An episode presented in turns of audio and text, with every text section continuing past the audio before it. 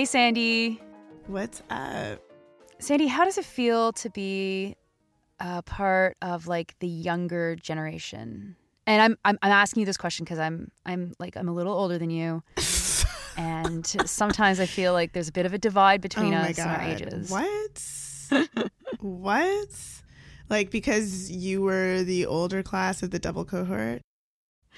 Don't you feel? Only millennials in Ontario will understand that joke. Actually, I'm realizing, which I don't think means that we're young. I think okay.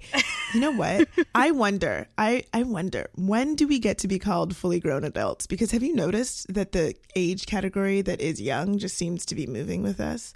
I'm cool with it, to be honest. Like I'm cool to be considered young in perpetuity, but I also want to be respected as like an, a fully grown um, uh, fully capable of of complex thoughts adult at some point, you know. yeah. I just feel like mid 30s should be it. This is the OK Boomer episode. I should also say though that because I'm like at law school right now, you know, most of the people that I'm hanging out with are are very young, and so I, I they probably think that I am a boomer. So, and there's always this like weird uh, thing where people are like, "Am I a millennial or am I a Generation Z?" And I was allow me to just tell this story. I was um, arguing with this one young thing about uh, her being Gen Z and not a millennial. And then I said, Well, here's the test. Did you have dial up? And she said to me, Is that is that a phone thing? And I was like, I should now be able to be considered old or a fully grown adult, if that is your question. And you are Generation Z. okay, boomer. Uh, that's you, right? Since you're so much older than me. Okay, boomer. Yeah, yeah. I'll um I'll start off first by, by by thanking a lot of the folks that make this show possible this week uh, and really this month. Uh, there's been a, a, a boom actually in donations, so thank you so so so much for that. I want to say, hey to Jonathan, to Greg, to RG, to Caitlin, to Juanita, to Kusha, to Greg. I said Greg twice. Those are the same Gregs. Sorry guys. Sorry, Greg. And uh, and a really really really big thanks to Brent who has been a huge supporter and we are so excited to watch what is next for your political and activist career. So thanks so much Brent. Thank you. Not sure who on that list are boomers, I got to say. we support boomers, but let's let's talk about this. So you've seen this this hashtag crop up. It's like a response to the curmudgeonly older people who are criticizing us millennials for destroying such things as I don't know malls. I hear Mm-hmm, I don't know. I don't really go shopping in malls. So you're destroying them. malls and yeah i guess that's that's it and like um i, I don't know other th- soap i hear like I- all the things that we're destroying all very important and then we uh the younger generation are meant to say okay boomer uh because they just don't get it and won't get it but also we're more focused on things like income inequality and uh and the climate crisis and racism did I get it? That's that's the That's thing. the thing. I think uh, I, End of podcast. there's there's a test I think uh, on age that I, I like to use and it and it, and it and it's related to a little thing called ICQ. Because I think like the truly wonderful generation right now is the generation that stayed up late waiting for messages on ICQ. oh, ICQ. You know, it'd be great is if you could find the sound and just loop it into the show. That I, I could do that. Uh, you know what? This is where I have to tell everybody that I, I so ICQ is a, a messaging um, service that was probably like I guess the first real messaging service. It was really like wild that we can message our friends when the internet was kind of new. Well, very new for many of us that were not in the military, and uh, or nerds on uh, on bulletin boards. And I, I actually used the sound of, of Jerry Seinfeld from one of his stand up acts saying, Who the hell is this guy? And that became my ICQ chime for every single message that I got. I think mine was something from the Rugrats, to be honest, but um, I can't remember. I really loved the Rugrats, so I would make all of my little sounds on my computer the Rugrats. So. So, OK Boomer is an interesting cultural phenomenon. And the reason why we want to talk about it today is because there's a lot to deconstruct in that. There is a generational identity, like how do you identify within a generation? There's these questions about what are uniting us or what are dividing us. Lots of critiques of OK Boomer, of course. Um, you know, not hashtag not all boomers, I guess. and I think that the the the real question that will underline this show is is what you've already just said is at what point are we allowed to be adults? And at what point are we allowed to like get on with our lives and not be seen as children, uh, either entitled children or children that are killing various uh, useless industries? And so I don't know, Sandy, do you do you feel that tension between your generation and the boomer generation or older generations? Well, I do think that a lot of it is contrived. I think that there's like a a cultural kind of um, cyclical uh, like obsession with like the difference between an older generation and a younger generation. And I do think that the boomers experienced that themselves when they were young. And uh, there's, you know, an obsession with youth youth culture uh, in mass media, and mass media is able to comment on these like age groups um, as their own distinct cultural uh, enclaves in a way that it hadn't been able to a hundred years ago, let's say. So I think uh, that a, a, bit of it is contrived. I think we'll continue to see this type of thing as so long as there's like an interest in um, wanting to make an older generation seem out of touch and wanting to make a younger generation seem too naive. Um, but I do think that there is a little something there. Like I, I know, and we'll get into this, that there are like these critiques where it's like, okay, yeah, uh, we could say that this is like some sort of weird divide, or we could recognize that the real divide is like a class divide, and you know, um, we shouldn't be upset with older folks, and older folks shouldn't be upset with younger folks. We should all just be upset with the rich, and yeah, like totally for sure. Yeah, but I, but I do, I do think that there is a little something there um, with this respect to how we value um, the voices and the futures uh, of young people and how we uh, value and learn from um, older folks who have been through some of the same things that we have.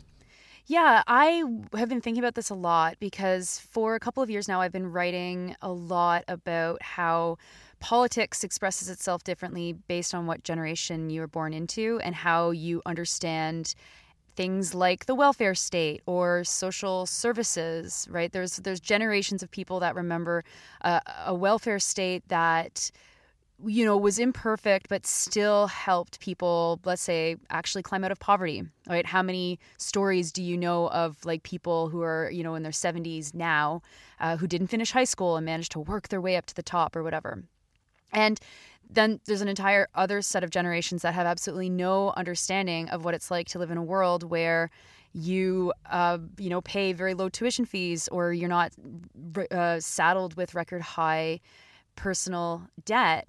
Or like you can get a job somewhere and stay in that job for your career instead of like jumping from from job to job to job. And i've been i was reminded recently of a of an event that i spoke at many years ago it was at a union forum on pensions. And so there's like 500 people in the room. And I was asked to speak on a panel with a bunch of actuaries uh, who were talking about uh, pension changes and, and, you know, stuff that I think a lot of people who are under the age of 40 are like kind of not thinking about either because they don't have to or because they don't have a pension. Most of the people is, is that.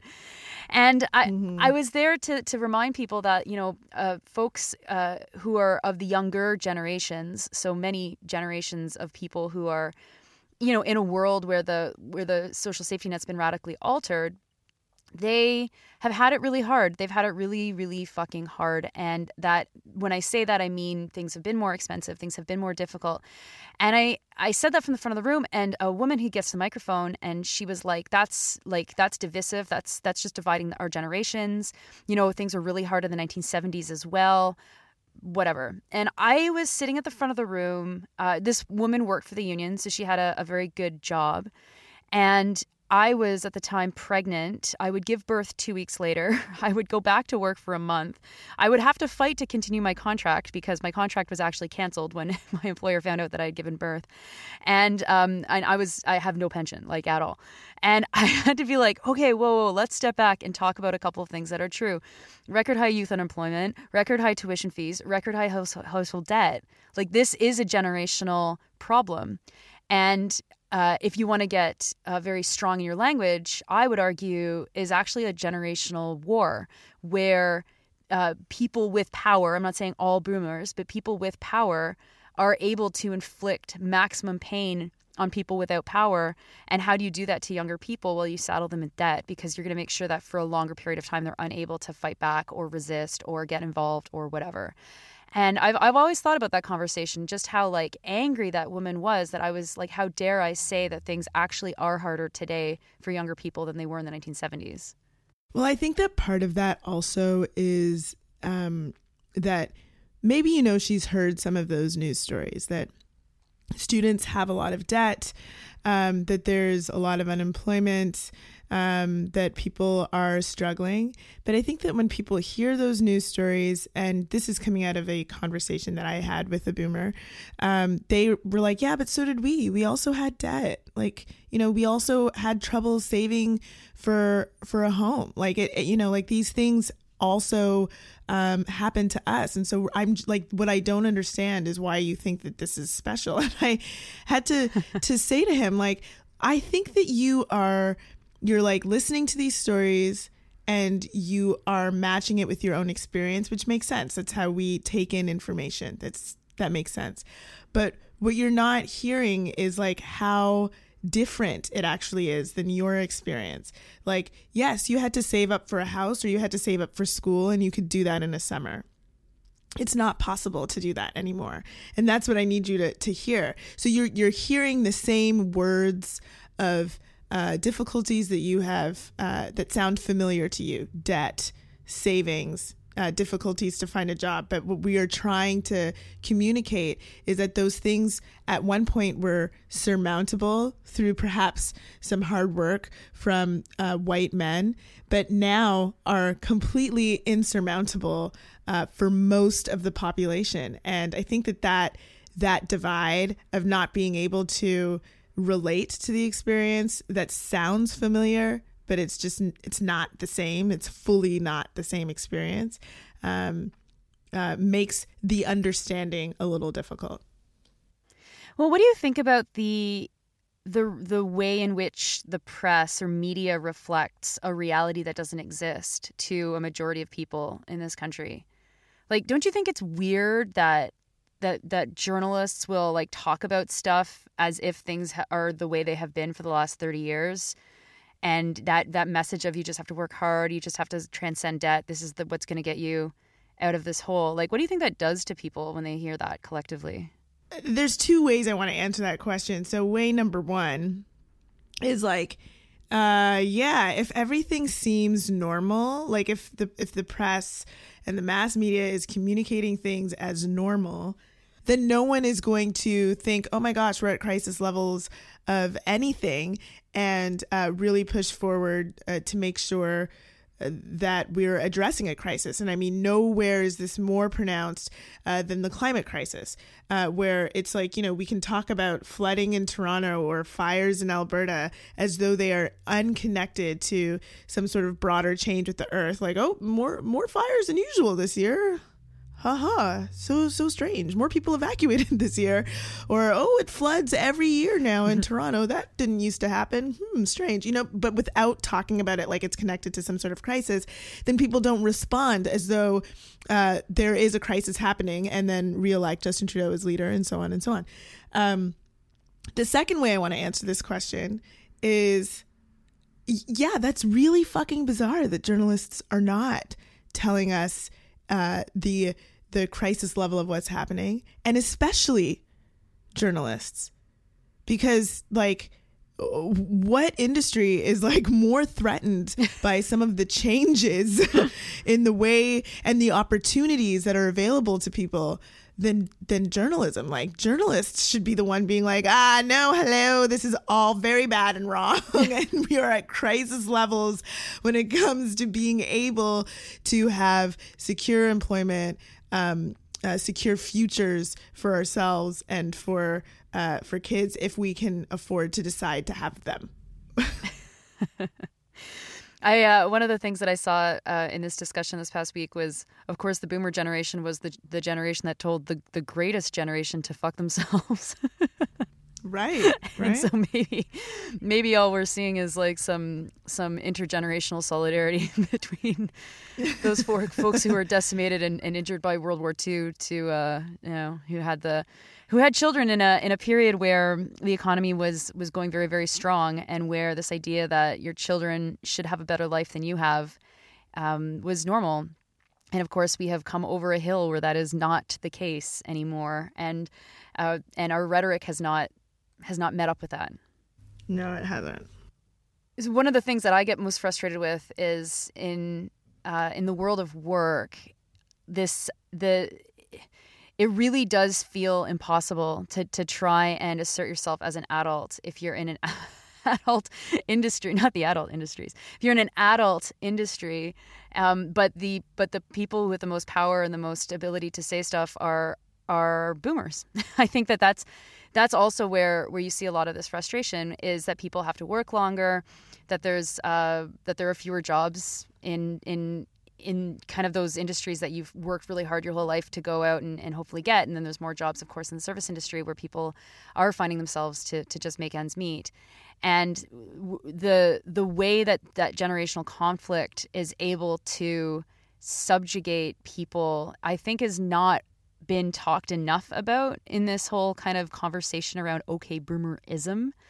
That um, of course that there's a class uh, dynamic to this, and and we are talking about the rich although I also saw someone say online, like, in fairness, poverty kills people younger. So it's not too surprising that, uh, you know, conservatism uh, skews towards older people and older voters.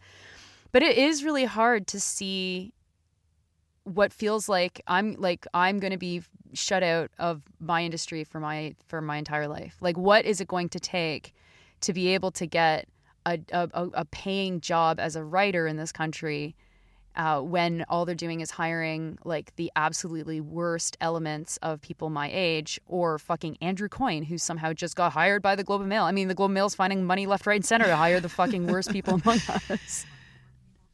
Yeah. Well, and it's all in the in the pursuit of making sure that that there are people that are maintaining like the status quo in people's minds and telling everyone, no, no, no, this is fine. Actually, this is how it's always been. This is fine. Uh, there's always been people that have been malcontents, and things are fine. They are okay. While like most of us are like, oh my god, the climate's gonna kill us. Yeah, and I think um, just to to like uh, put one more point on news, I think part of that is also the way that we get our news uh, differently than boomers do. Like boomers are consuming um, the type of news uh, that is being delivered to them is not it, it's not in the same formats that we're getting the news and our news is always couched in some sort of opinion um, and that's usually how we're getting it. We're getting it through uh, twitter or facebook and very rarely um, or podcasts or something like that. Very rarely um, just a, a, a news source that's being delivered to us. And so we are always getting it with some sort of uh, you know uh, value added uh, kind of uh, opinion about what this news means. Um, mm. Whereas the the news that the the boomers are getting um, are not always like I'm I'm not trying to essentialize anything, but I'm just saying that more people are perhaps getting it without um, those opinions uh, attached to it. Um, which will make the response to whatever that that news is a little bit difficult, especially when it comes to things like work, class, uh, the climate, and so on. Yeah, but it's also it's also like that. There's been this rapid um, uh, internetification of the boomer generation. And I think that this is also something that is that is completely not uh, uh, talked enough about or studied uh, studied enough. And in fact, actually, one of my failed pitches to the Globe Mail uh, was to to look or the Star or both. Actually, was to to say like, can we can I write something that actually looks at the impact of uh, of the rapid move towards the internet of people who are older because we know that you know like that there's a there's a a crisis of people who are watching 24 hour news who are retired, and that is really altering how they uh, interact with the world, regardless of if it's Fox News or MSNBC or, or, or, or uh, uh, CNN. Like this stuff is really actually impacting how um, an entire generation of people are understanding and, and, interacting with the news. While at the same time, you know, there's been there are some people that went from like no internet at all to fully being online. Whereas, like those of us who are, are our age got to go through that transition slowly. There are other people who went through that transition through work and it was more gradual. And of course, there's now like two full generations of, of people who only knew the world with the internet. And I think that that that is a really critical location where we can ask ourselves, like, what has the internet done uh, to old people, to older people? Uh, we're so focused on the internet and young people and like you know cyber harassment or whatever the fuck um, but the the the rapid move from getting your unbiased quote unquote unbiased news from a talking head at six o'clock and then again at 10 o'clock has been replaced by like fucking memes. And yeah. we all know what this looks like in our families. We all see memes shared by family members where we're like oh my god what are you sharing that for? And whether that content is like you know it runs the it runs the the the, the spectrum from being embarrassing like just embarrassing to embarrassingly racist to really right wing to um, conspiracy theories. And um, and and no we're not talking about this invisible force. We're just kind of like assuming that it's all business as normal as everyone has always imagined it to be. Nothing's really changed. The internet's just there as a tool um, except when you know maybe the internet uh, is is getting russia to to to to control the American elections or whatever. But there's no intelligent discussions about what has the internet done to this generation of people who were not on it for the majority of their lives until now, and now they're really on it. I think what this all comes down to, what this the, this like refrain, the "Okay Boomer" refrain, as a response, as a response to not taking the issues of Gen Z, millennials, and maybe Gen X. I don't know. It seems like Gen X has been like fully, completely left out of this entire conversation. but um, taking um, the the concerns of these generations uh, seriously, I think it all boils down to power and a generation of people who are who it appears are not willing to transfer some of the power that you know they fought for. They fought older generations for. Um, uh, to mm-hmm. to young folks, and who more than boomers would know that young people are essential to forward moving progress in so many different fields like they were the ones who like who who came up with that refrain uh, and so it's you know it's a a phrase that I think is meant to say, like, look, can you just give us some fucking power? And not the kind of power where you, you know, uh, take a a kid who like Greta Thunberg and like put her like image on the side of a building somewhere and say, isn't that sweet? But like actual power, making sure that youth and youth issues and maybe not even youth, but like 30 something year olds are involved in making the decisions that are affecting our lives. Because right now, as a result of being shut out, it appears that we're complaining about nothing to y'all, to like some of the boomers who are responding in this way. But we're literally telling you that our lives are um, harder to live than lives have often ever been. And it's resulting in some really terrible shit. Like, what do we what do we think that you know these mental health crises are are um, related to? It's all about some of this stuff and not being able to have the power to transform it. it's kind of funny to think about that refrain, don't trust anyone over 30, which was like the boomer chorus um, from the 1960s and, you know, into the 1970s. And I wonder if, like, what's really the issue is that there's been a multi decade process of disentangling people from one another based on age and it it comes at the same time as the United, as the United States and, and American hegemony, which is of course you know exported around the world, and Canada is one of the big importers of American hegemony, is tied to the culture of teenage boys. Like everything, we peg everything at what is entertaining to what is cool to what is um, attractive to us as what is entertaining, cool, and attractive to a teenage boy, which is why fucking Donald Trump is in the White House.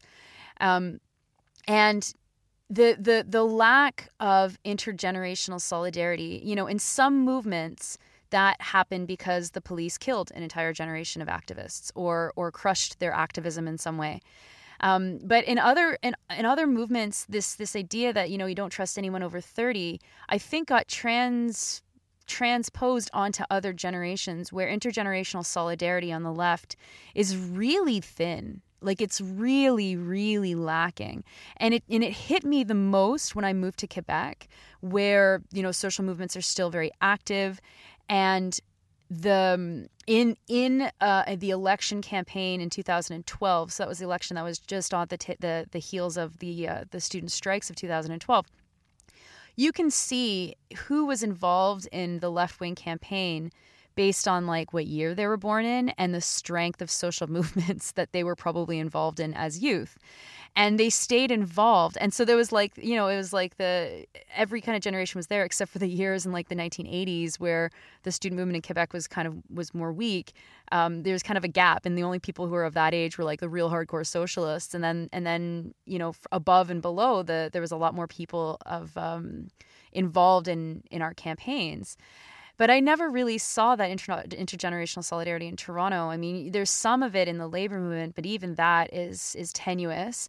The labor movement considers people to be young workers until a fucking the embarrassingly low age of 30 or 35, depending on what union you're in. Oh, 40, 40 in some unions. I, I, am not joking when I'm saying that the number just seems to keep following how old I am. Like in some unions, it is now 40 and under is youth. And in those situations, those people are not giving up power. That's literally what it is. It's union presidents that won't that won't retire, or that won't uh, give up their power. Um, it's it's other kinds of staffers that won't retire or that can't retire or whatever. Or it's people that retire and then come back to work for whatever reason. And there's legitimate and illegitimate reasons for why people do that. And at the same time, you know, we've got governments that are trying to get people to work longer because you know it's cheaper to have them work than to have to you know have them collect their pension where where where do you see the, the gaps in intergenerational solidarity in uh, in social movement organizing?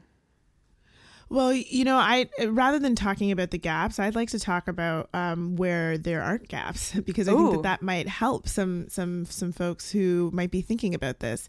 Um, I know that one of the gifts that the uh, Black Lives Matter Toronto chapter has been able to deliver to other chapters um, throughout the world has been our commitment to having an inter- intergenerational uh, approach to our work. And I know that a lot of Indigenous activists also have a are rooted in an intergenerational approach to their work. And let me tell you how this seriously transforms uh, the way that you're able to think about um, what is possible. And when I say intergenerational, I'm not just talking about adults, I'm also talking about kids. We have kids involved in um, kids and youth involved in uh, brainstorming what's possible. And we don't do anything without having some sort of a discussion with the elders in our communities um, first to talk about uh, have you ever tried this? Have you thought about this? Do you know any of these people? Um, do, is there a history around this stuff that we just haven't been told uh, in the the media and the historical archives that currently exist and, and are shitty uh, at recording our issues? And that stuff has transformed so much of what we do uh, from the uh, the stage of, of, of thinking of, of just coming up with some idea or project uh, to how to support a family who really uh, needs it. Um, and it's made us better activists. It's made us uh, better at doing what it is that we want to do. Um, i think that that kind of engagement has also helped our elders. Like i'm you know speaking for them now i shouldn't i shouldn't be but i i think so. They they've expressed as much. Um, and i think it makes uh, the kids who are involved uh, it preps them to have like a, a really great um, set of skills uh, when they're ready to to take over power as well. And so I, you know, I don't want to talk about where the gaps are. I want to talk about like how good it feels to put all of the knowledge that is contained in folks who are older to folks who are very young and put it all together. It makes magic. It really does.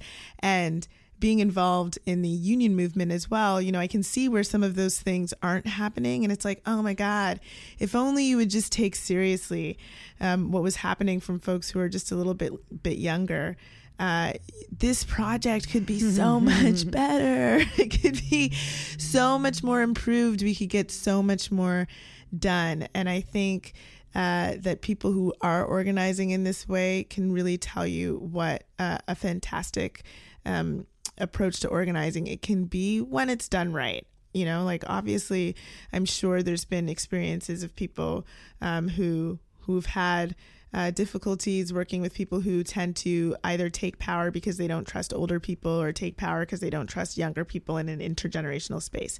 But as so long as there are some ground rules about how you uh, respect one another, I think it can be really transformative. So, like, go into your local quilting circle and radicalize and get radicalized. I mean, yeah, basically, I guess. yeah, well, but it, but friendships are are really important, right? Like intergenerational friendships are really really important, and and I think part of the commodification of our relationships under neoliberalism, our relationships kind of are boiled down to a transaction sometimes, oftentimes. And when it comes to intergenerational relationships, that transaction is boiled down into mentorship, right? And so you're always being mentored by someone to fucking, I don't know, do some fucking shit, right? And it's like, can you just be friends? like, you know, you're mm-hmm. mentored by your mm-hmm. friends. Your your friends are mentored by you. Like you can you can just be friends, even though there might be a 30 or a 40 or a 50 year age gap between you and finding uh, the, the, the the spaces to do that work and to make sure that people are coming together that's really important and i think that this is the strength of the climate strikes where you see young people like absolutely leading the way and uh, and and th- those older folks who uh, are probably with it enough to not get all mad when you say "okay, boomer" because they're like, "Yeah, my generation like blows." you can see there's like a real excitement of the fact that that the that the environmental movement is growing in such a way that is like it's it's not partisan, so it's not subservient to a political project that's in parliament, and instead they are making their own demands uh, outside, uh, like in the streets, literally to force change from outside the, the, the democratic like formal democratic structures. And i think that that's really wonderful. And i think that that's also like where we're going to see the most um, the the most fruitful kind of tactics that'll be chosen to to fight for climate justice yes you know like get, getting out into the streets as youth it's like that's kind of what the boomers taught us to do no like what's more intergenerational than that but also like let's talk about this in the last uh, little bit that we have here with respect to political parties. Okay, yeah. Because I, for one, am very excited about the youth coming up in the Conservative Party. no, no, no, that was a joke. But we do, we do, you know, like, like who is running the political parties right now? Do are young people having uh, some sort of impact? Are they having some sort of say? Is it showing in the way that uh, the, the political parties are uh, conducting themselves out in the world. Like, what's going on with respect to power in big P politics right now? Well, actually, that's a really great question, and it also gets to the like the the the point that we have I think have made, which is that it doesn't actually matter the age of the people making the decisions if the party is rotten, the party is rotten. Um, but young people, or or or not just young people, but that's where you also can have diverse identities and and experiences. Like that always makes for a more compelling and effective political party. So the conservatives can have a whole bunch of young people that all look like old people in the ranks and they'll still like fucking suck, right? Yeah, like Ustinov somehow just feels old, you know? yeah. Which makes no sense. And that's a reference to a wonderful Onion uh, article, which was like the Campus Conservative Club somehow looks like they're all 80 or something like that. I don't know. Um, the the liberals liberals exploit youth and they exploit um, that energy and ex- and and and the the good sides that come with youth to then like sell average people a bill of goods that can then be ex- like given just to the corporate world. And so that's where we have to be very careful. And that's where OK Boomer is the most obvious, um, has its most obvious limits. Like I would love to say OK Boomer to Justin Trudeau or Catherine McKenna or especially fucking Chrystia Freeland, but I mean, okay, name the reference could be better, right? Okay, capitalist. Okay, I don't know. Man. Man, like the man. Yeah. Men, the men, uh, imperialists, whatever those are all better descriptors of the of the Liberal Party, which of course is power right now. That's not OK Boomer. The NDP might be where, and the Greens actually uh, would be, I think, where to have this uh, conversation the most because with the NDP, like, is it the Boomers that are controlling the NDP? Uh, are are are you know obviously uh, Jagmeet is not a Boomer, and the people around him we saw like they actually could use social media, unlike I don't know maybe someone like Elizabeth May. oh my God, so embarrassing. if you didn't see her TikTok TikToks, you for sure should Google them because they're not good. they really tried. Uh, they did try. They should. But but but the excitement around uh, around the NDP's campaign was probably like 100% thanks to the creativity and the risks that were being taken by um, at least his digital team. Like I'm not sure how much of the other parts of the establishment were in in uh, decisions that said you know make yourself look like cool and fun and average and authentic. You know. Um, but we had three political party parties led by three men who were not that far in age from each other. Mm-hmm. Mm-hmm. I mean, really, Andrew Scheer? Not that far? We're, are we sure? Oh my God, Sh- Scheer's like thirty fucking. No, no I know. I'm, I'm, making a joke. But, I know, but I am too. really? Did you say he's thirty-five? No, I think thirty-eight. Oh, he's much closer to my age than I'm comfortable with. well, if you want to talk about that, I mean, I just found out that um, that the Quebec immigration minister, uh, Simon Jolin Barrette, who's put forward the most racist and horrible reforms, and just had his ass handed to him in a spectacular way um, because he he he tried to he tried to make it very hard for international students to stay in Canada and stay in Quebec after and get their permanent residency. He lost. The entire bill had to be scrapped. That motherfucker is 32, and I wanted to barf when I fucking heard that. What? yeah. I don't I don't understand like people who are young and curmudgeonly at the same time. It's like what happened yeah, to you? What's the point of that? what is it? I don't know. I guess that's part of trying to understand. Anyway, no, I'm not going to say it. Go on. well, Quebec is a really uh, interesting example of that that clash between um, whether or not this is generational or whether or not these are ideological issues. Because we have a prime minister or a, a premier who is like the classic boomer. Like he's a he founded Air Transat. He's a capitalist. He like I mean I don't think he's probably got rhythm. He's very awkward. Uh, there's this wonderful moment when he won where he like kissed his sister on the lips because it was like all awkward and they didn't know what to do, and then that's happened. That happened, and everyone was like, "Whoa, that was really Jesus. intimate. what the fuck?" and so he's a really great very bizarre. Yeah he's like the the most like okay boomer like out there.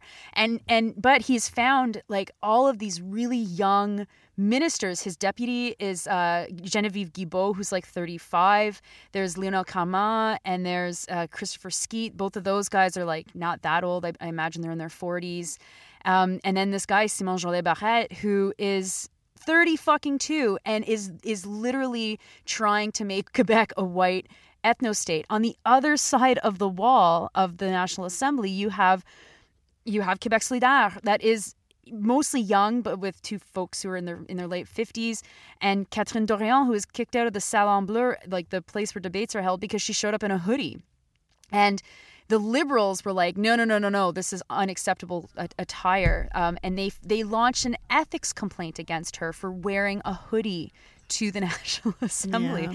and so this is this is conflict. Um, it is class conflict. There's no question about that. There's gender politics in it, and there's no question about that. But but but the the the the the clash between the old way of doing things, the old parties, the old corruption, and the new way of doing things, laughing at corruption, saying this is bullshit. We're not going to continue this anymore. We're not going to take it anymore. This is the state of Canadian politics right now. Um, and it is such a wonderful moment to be active to see these two worlds clash and that they kind of do skew between age and, and not age, but at the end of the day, they really don't. They really don't. And one other thing, one more pitch to getting young people involved is just to like let y'all know that, you know, the right has figured it out. Like it's kind of a little bit of what Nora's talking about here with some of these, you know, young white men who are disaffected who get power. Like they, they get power because the right has figured out that uh, youth youthfulness is powerful, can be powerful. Um, and even Jordan Peterson and his ilk have figured out that it makes sense to have a Lauren Southern around and it makes sense to have a TA around. I can't remember her name right now. I don't know. It just escaped me. But the TA from fucking um, Laurier. Uh, or was it It's Waterloo? Laura, it's all good. from fucking Laurier. It's like it makes sense to have those people around because being able to appeal to the youth culture uh, that that is so powerful right now on social media um, builds power on the right, and that's how they've. That's one of the ways that they've been able to consolidate some of their power into real power, um, whether it's you know creating some sort of uh, new uh, political party through uh, uh, Wexit or the kind of things that we're seeing with uh, Maxime Bernier, or you know like how the Tea Party was transformed into like the alt right movement in the United States. It's like these things happened because of youthful figures who were given some power on the right. And so, you know, let's do that. Let's do a little bit more of that. Get a little bit more intergenerational um, because there is power when we when we work together, when we consolidate our work um, uh, to for for progressive ideals together. Yeah, the worst example of this is like the anti choice movement, where there's a lot of young Oh, yeah. women who are being uh, used to promote. Uh, I don't know exactly what. And there's one woman in particular who, I mean, she's got like a 15 minute rap that she does on the steps of Convocation Hall at U of T. I don't suggest you find her, but she went viral because her parents filmed her speech when she was 12 talking about why abortion is bad. And she's parlayed that into like a book and she's got speaking tours in like random church groups and conservative clubs across Canada. That is how they build their movement. And there is literally nothing like that on the left. Yeah. It, it's it's like there's an allergy on the left with uh, dealing with young people. And and the and the young folks like I don't know if you get this too but the young folks who are in touch with me about activism and where do I get started and how do I do this like they really seem to be shut out. And and like they have to put in their time and they have to learn. And it's like no no you you're fucking 19 you should just say whatever the fuck you think is right because you're probably going to get it right.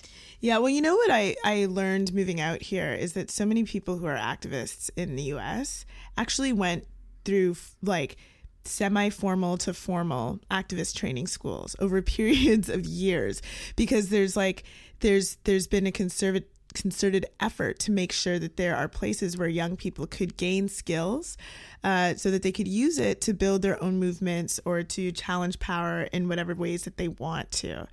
And people would ask me like what sort of training school did you go to? Like i was here. Like like i'm like i don't know what you're talking about.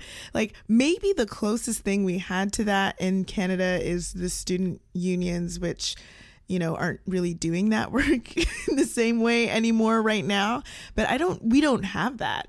And so another challenge would be to build that kind of thing so that when people are reaching out to Nora, Nora can say, well, there is this place where you can learn this thing and it's being funded by the unions. Uh, that's just a dream. Yes. or a suggestion. Yes. Have a fucking community lunch or something. Like just get people together and the solutions will they'll find you.